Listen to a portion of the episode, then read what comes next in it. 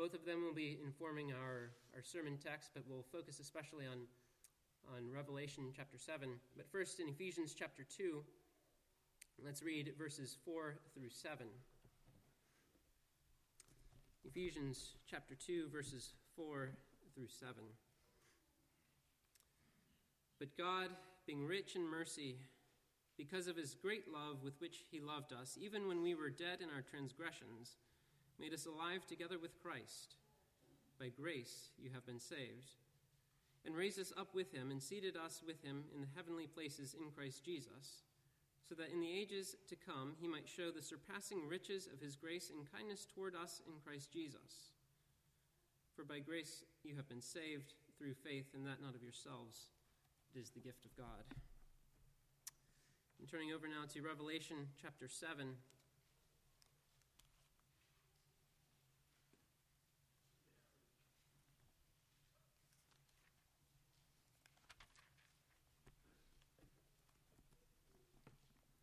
We'll read verses 9 through 17, although our focus will be simply on verse 9. After these things I looked, and behold, a great multitude which no one could count, from every nation, and all tribes and peoples and tongues, standing before the throne and before the Lamb, clothed in white robes, and palm branches were in their hands. And they cry out with a loud voice, saying, Salvation to our God, who sits on the throne, and to the Lamb. And all the angels were standing around the throne, and around the elders and the four living creatures. And they fell on their faces before the throne, and worshipped God, saying, Amen, blessing and glory and wisdom and thanksgiving and honor and power and might be to our God forever and ever. Amen.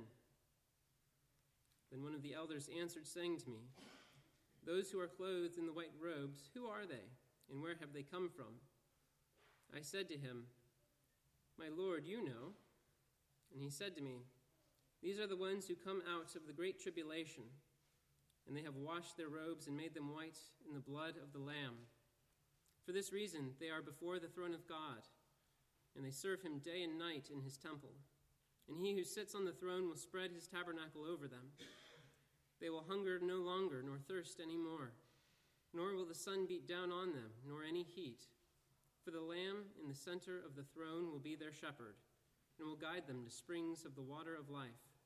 And God will wipe every tear from their eyes. Thus far, the reading of God's holy word. Let's pray once more. Our God and Father, we ask that you would grant us understanding in your word, that you would enlarge Christ in our sight. We pray that you would keep your servant from preaching a diminished Christ, a Christ less than what is presented to us in the Scriptures, but also that your servant would not go beyond the Scriptures, but that I would simply preach the Christ as he is and as he has been revealed to us in your word, the greatest Christ there is. It's in his name that we pray. Amen.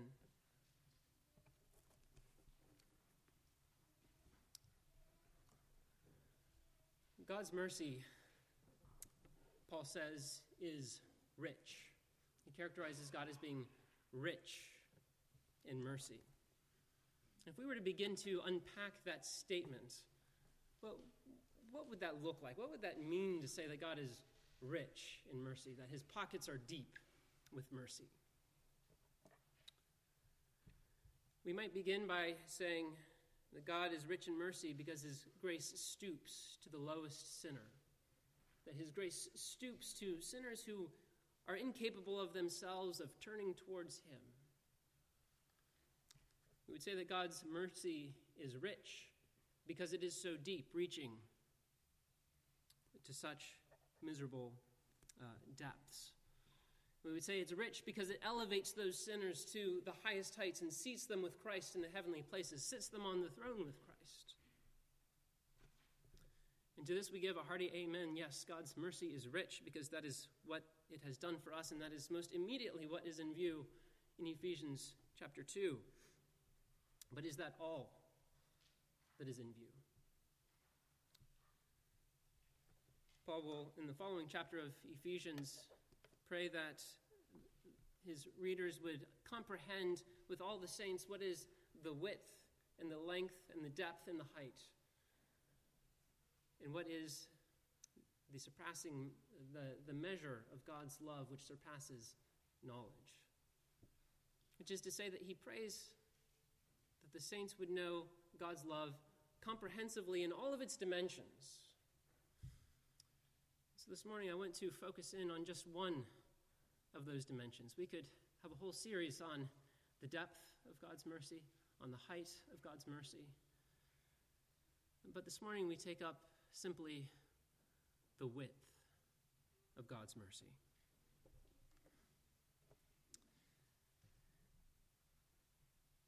You might think of a rubber band. Think of a rubber band, and children, you can do this at home. You can stretch it out vertically in one direction. And if you look at it closely, you'll notice that it contracts in the horizontal dimension. When we think of God's love, we are prone to a rubber band misconception, that we think of God's love as being rich in mercy, that it is able to extend to the lowest depths and reach to the highest heavens, which it does. But do we think it contracts like a rubber band as it endeavors to lift and strain to lift sinners to such glorious heights?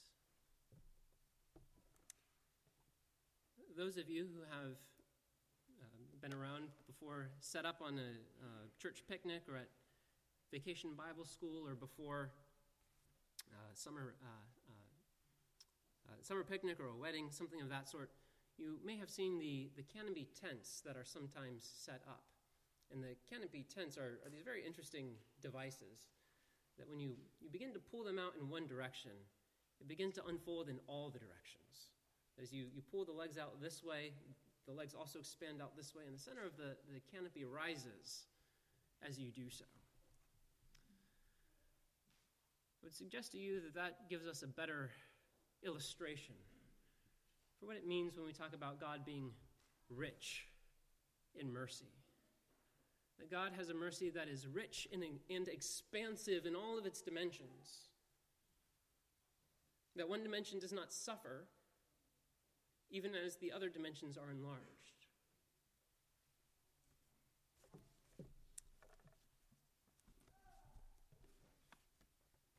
And so we take up this idea of a God whose mercy is wide, as well as deep and as well as high. We'll take up this idea of God's rich, wide mercy under 3 points.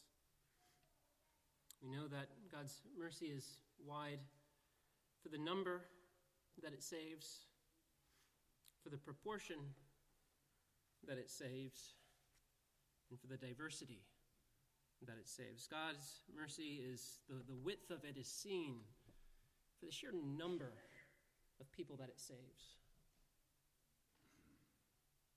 I will argue, in the second point, that we can also understand that to refer to the proportion of mankind that is saved. And finally, we see God's width in the diversity of those who are saved. So first, the number of the redeemed. We read in Revelation 7, verse 9, and John writes, "After these things I looked, and behold, a great multitude, which no one could count." A multitude whose number is unknown to everyone. You might suggest that, well, is this just hyperbole? Is this just overstatement? Is this just a manner of speaking that John is using? That you see a large crowd and it's really big, so you say, oh, it's countless. Is it really unable to be numbered? Well, if it is overstatement, and I'm not convinced that it is, I think that we should take this at face value, that when we see the full number of the redeemed, it will be a number which we cannot number, which we cannot sum up. But even supposing it is overstatement, It's not so by much. Previously in Revelation, John has seen vast quantities of beings. Go back to chapter 5, and he sees a vast army of angels. And he says that their number is myriads of myriads and thousands upon thousands. Myriad is 10,000. So you do the arithmetic, 10,000 times 10,000. You're talking at least 100 million. And many times more than that. Hundreds of millions and hundreds of millions times thousands and times thousands. But then when he looks at the redeemed, he doesn't give a figure like that. He doesn't say the number was 10,000 times 10,000. But he goes bigger. And he says, no one can count how many I saw.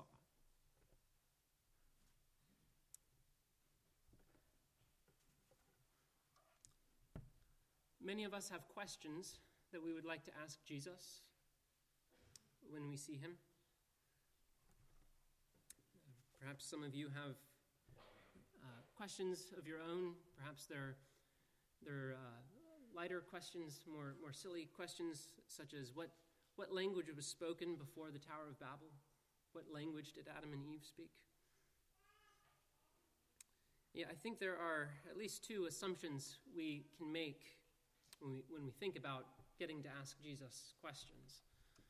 The first assumption that we might make, wrongly, is that seeing Christ won't radically reprioritize the questions we want to ask.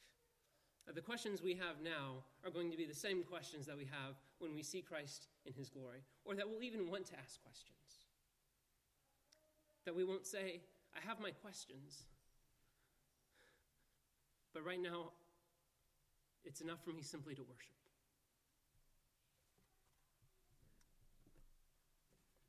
But the second assumption that we might make that can be wrong and misleading is that Christ will answer every question that we put to him. Supposing we were to put to him the question, just how many of us are there?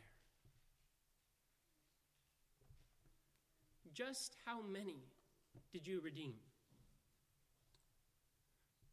I'm not certain that he would give us a direct answer. I'm not certain that he wouldn't give the answer he gave to Abraham.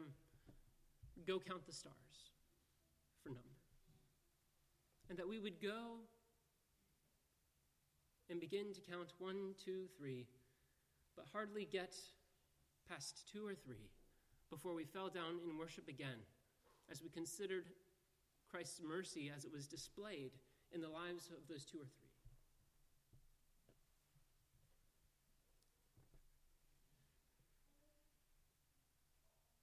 Could it be that when John says he saw a multitude that no one could number, he means to say that it's a Trinitarian secret, known only to Christ and the Father and the Holy Spirit? That the number is something that we'll be invited to explore and to search out, but never arrive at a bottom line sum of what that quantity is.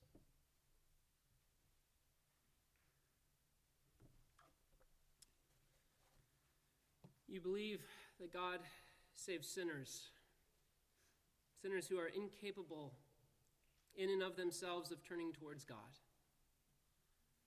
You believe that God saves the lowest of sinners. But do you believe that he will save many such sinners? You believe that Christ will save many sinners. You may even believe that he will save more than you can count. But do you believe that he will save more than anyone can count? Do you believe that he will save so many that the sum total is known only to himself with the Father and Spirit? We read that God said to Paul to remain in Corinth because he had many people in this city. And so we might think in our own context that perhaps God has some people in Columbus, Ohio. But do you believe that he has many people in Columbus?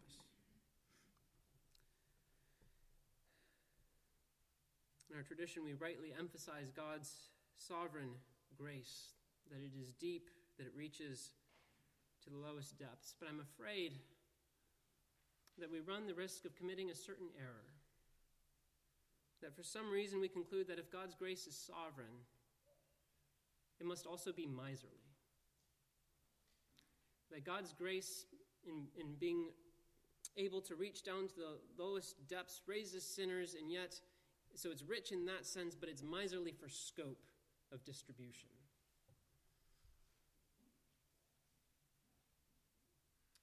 Does that adequately express what Paul says, that God is rich in mercy? We may operate wrongly under the assumption that as though because it is left to a God who is rich in mercy to save, as though we somehow come to the conclusion that the saved will be few in number.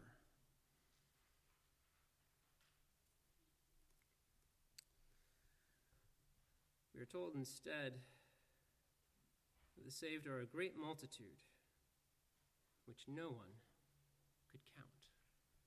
Now, perhaps you might say, it's a great multitude which no one could count, but that's only because humanity is such a great multitude that none could count. That yes, the redeemed are this innumerable crowd, but compared to the whole scope of humanity, they're a rather small remnant, a rather small fragment. And that if you were to look at those who are lost, that also is a multitude that no one can count.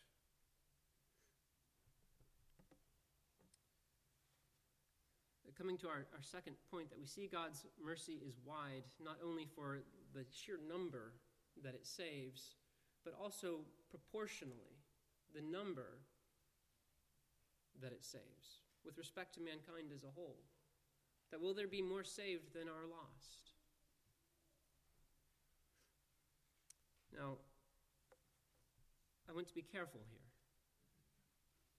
I don't want to be speculative. I don't want to go beyond what the scriptures say. And there are scholars, theologians, who have come to both sides of this question. And I don't want to speak beyond what we are warranted in the scriptures. I want to stick to what we can say from certainty from God's word. And yet I'm persuaded that in God's word we find hope that there will be a great many saved, even more than are lost. Pharaoh, in his day, as he looked on the multiplying Israelites, said, "Look, the people of the sons of Israel are more numerous and mightier than us." Has Pharaoh stopped trembling? Now that Christ has come, is it the case that this concern that Pharaoh had that the sons of Israel are too numerous, has that concern gone away for the kingdom of darkness?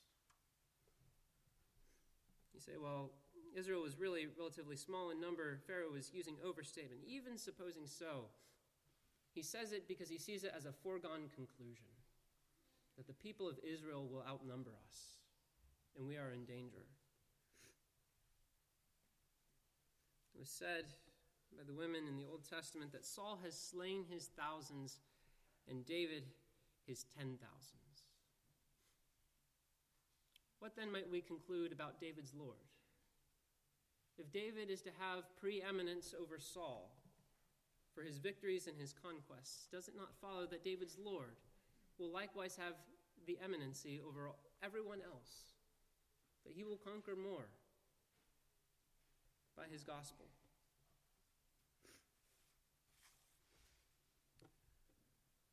One writer reflecting on Isaiah 53, which says that the Lord's servant would see the travail of his soul and be satisfied, and that he would see his suffering, and he would be satisfied with the result and outcome of his suffering.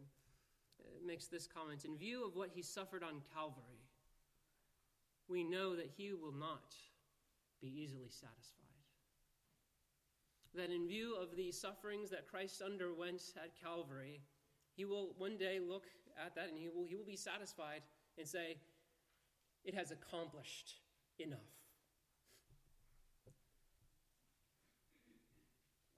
But will that come when he has seen the salvation of one or two, or three or four? Or will he only be satisfied when he sees all of the nations gathered in?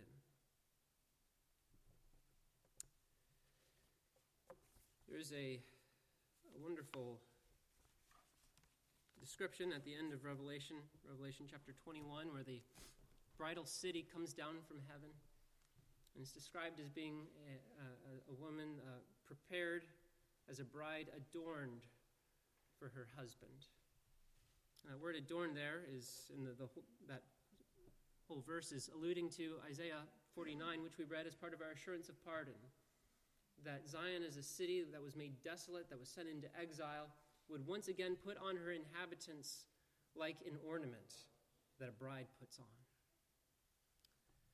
What's interesting about that word ornament and to adorn, as it appears as a noun in Isaiah and as it appears in a verbal form in Revelation, it's the word cosmos, or based on the word cosmos, which is also the word for world. Now, ordinarily, when a word like that can have two meanings, I would say let's stick to the clear and obvious meaning that the context gives us, and let's not try to shoehorn the other meaning into it. And quite clearly, it means ornament. Quite clearly, it means adorn. Let's not try to shoehorn the word or the sense of world into that statement. It would be like saying that I went to the Horseshoe, the Buckeye Stadium, and I bought tickets, and I went in, and I enjoyed the game.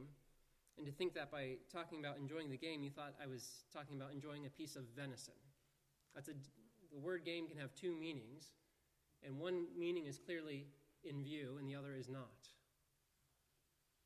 But if I were to tell you that I went hunting, that I shot a deer, I took it to the meat processor, and then from the meat processor I went to the stadium where I enjoyed the game, you would be justified in thinking, well, maybe there's a play on words here. Maybe there's both senses of the word in view. I would suggest to you that that's what is going on when John speaks of a bride having been cosmosed for her husband. That yes, the clear upfront meaning is quite simply that she has been adorned for her husband. But in light of the fact that Isaiah says that adornment is the inhabitants who will live in her, and in light of the fact that John has so frequently and so masterfully used the word world, cosmos, throughout his writings, that I'm hard-pressed to think that he didn't see a pun or a connection or a wordplay there. That for the bride to be adorned is for the bride to have conquered the world, to have put on the inhabitants of the world. And that it is then that she is ready to be presented to her husband.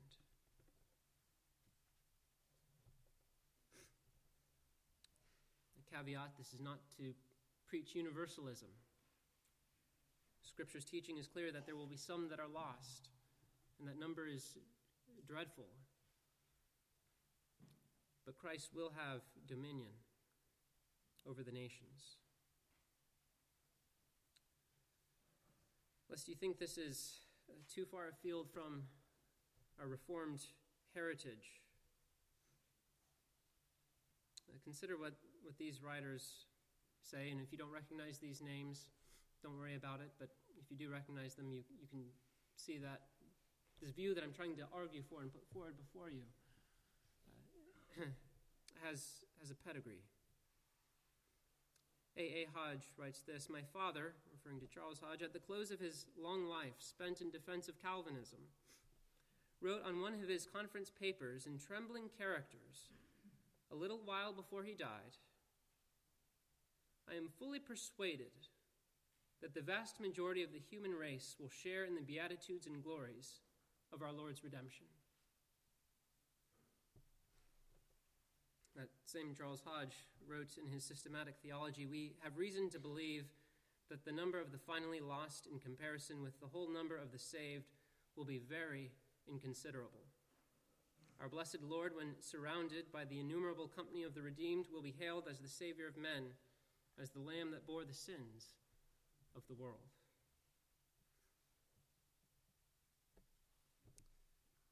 Likewise, this was the position of B.B. Warfield. You say, all of the texts that have been suggested to you are suggestive.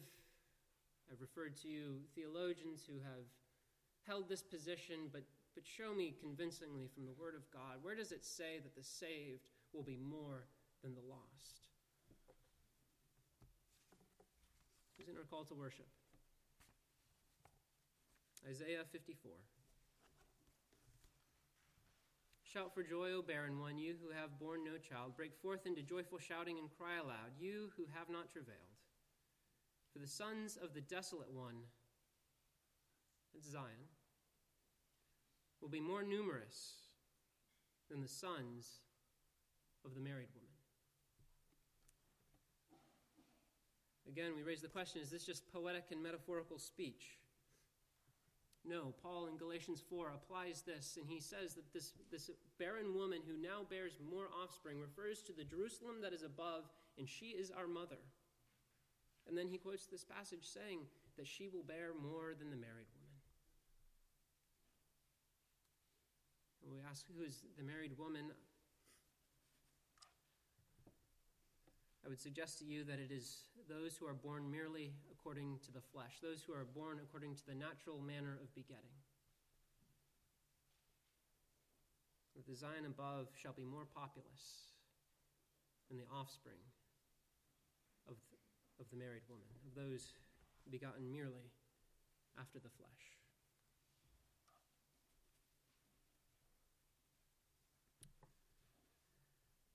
Thirdly, God's mercy is wide because of the diversity of the objects that it saves. God's mercy is not exhaustively put on display when only one or two have been saved, or when only 1 or 2,000, or only 1 or 2 million have been saved. But it requires the sum total of the redeemed to illustrate just how wide and rich his mercy is. If you read John's Gospel, one of the themes that shows up is just how Christ fills everything, that he himself is full of grace and truth. And yet, whenever there's a container, it's filled up to the brim and then overflowing. So at the wedding of Cana, the water jars are filled up to the brim. They cannot contain all the wine that Jesus is capable of producing. Jesus feeds the crowd, and they're filled, and then after they're filled, 12 baskets are filled. Mary comes and anoints Jesus' feet, and the fragrance of the Messiah fills the house. After the resurrection, the disciples are fishing and they haul in a large catch of fish, and the net is so filled with fish that they can't carry it in, draw it in.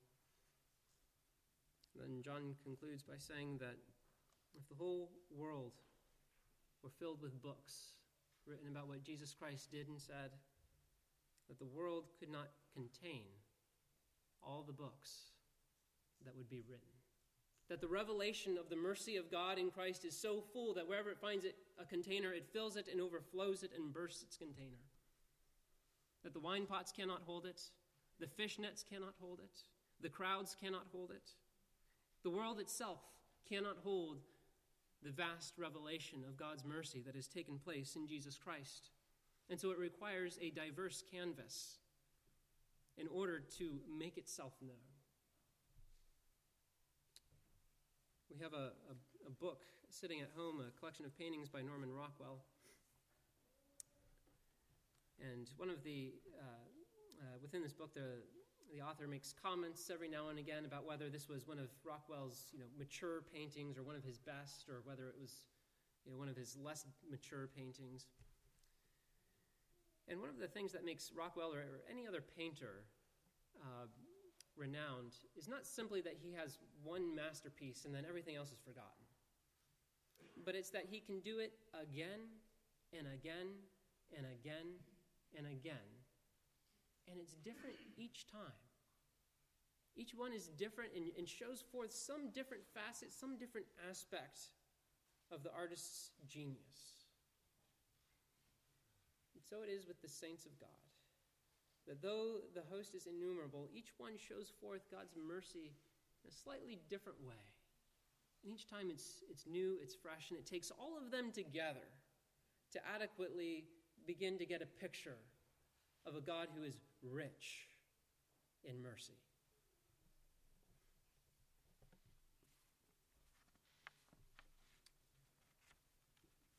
That no one object, no one painting fully shows forth its creator's abilities. And so we read in Revelation chapter 7 that men from all tongues come to worship the Lamb. English has about 170,000 words in the dictionary. It's a very versatile language. Spanish, by comparison, has about 93,000 words. And yet English, with all of its flexibility, all of its skill at being able to express praise and poetry, isn't enough. The praises of Christ are too big for the English language. The praises of Christ are too big for English and Spanish put together. That the glories of Christ so transcend even our languages that it's not just that one language is going to be able to adequately express all that Christ is. It's going to take all the languages together. It will take all the nations together. If the languages are like a wine pot, they're filled up to the brim. If they're like a net, they will be so heavy with the praises of Christ that they cannot be drawn in.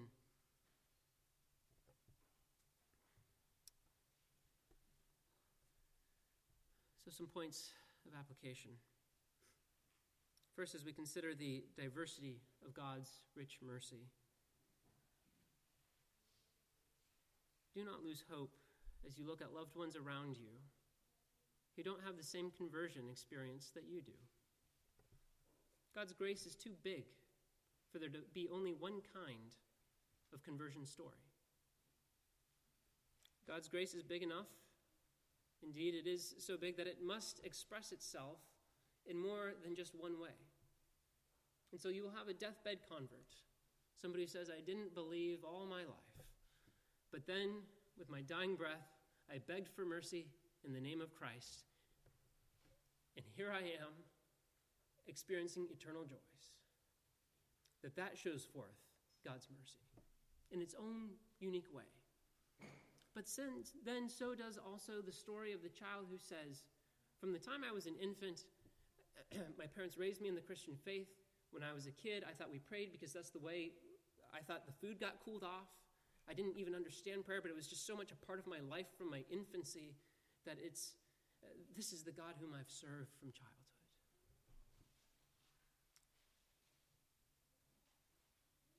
That there will be some who say, I was converted by a gospel tract. Some stranger just handed it to me, don't know his name, and that's how I came to faith. And that shows forth God's grace. But then there will be another who says, I came to church for years and years and I was skeptical. And very slowly, over the course of years, I was drawn in. And then at some point, I was persuaded, I was converted. That no one type of experience is going to exhaustively portray a God who is rich in mercy. It takes all the saints together. It takes an innumerable multitude in order to adequately express what it means for God to be rich in mercy. Secondly, as a point of application, this should not lead us to complacency, but to hope in prayer. To say that many will be saved, to even say that a majority might be saved, is not to lead us into sitting on our hands and say, it'll all work itself out. But it should encourage us to prayer, that it should encourage us to plead all the more fervently with our God, that he would in fact save, that he would in fact send out more laborers into a harvest that is ripe for the ingathering. This should not in any way lead us to a laziness, but to a fervency and ardentness in our desire to see the lost brought in. And to that end, we can all be praying.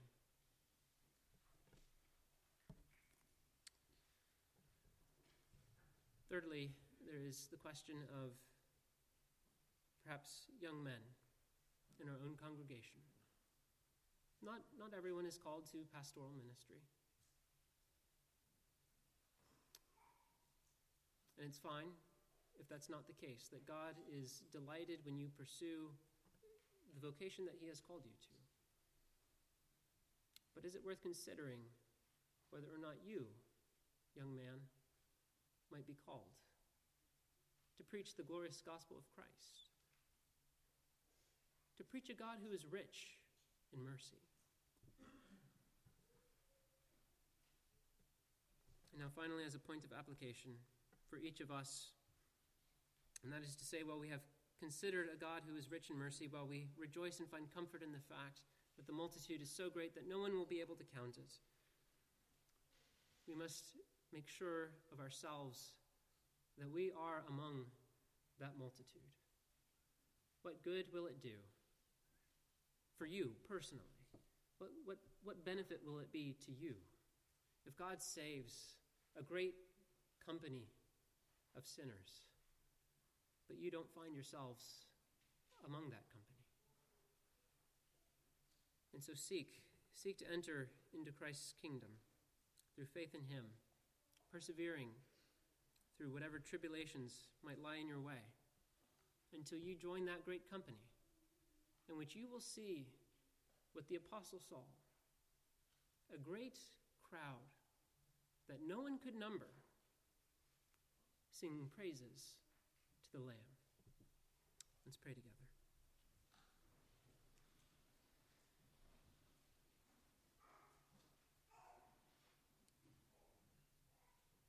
Our Father, we thank you for the work of your Son in coming to save the lost.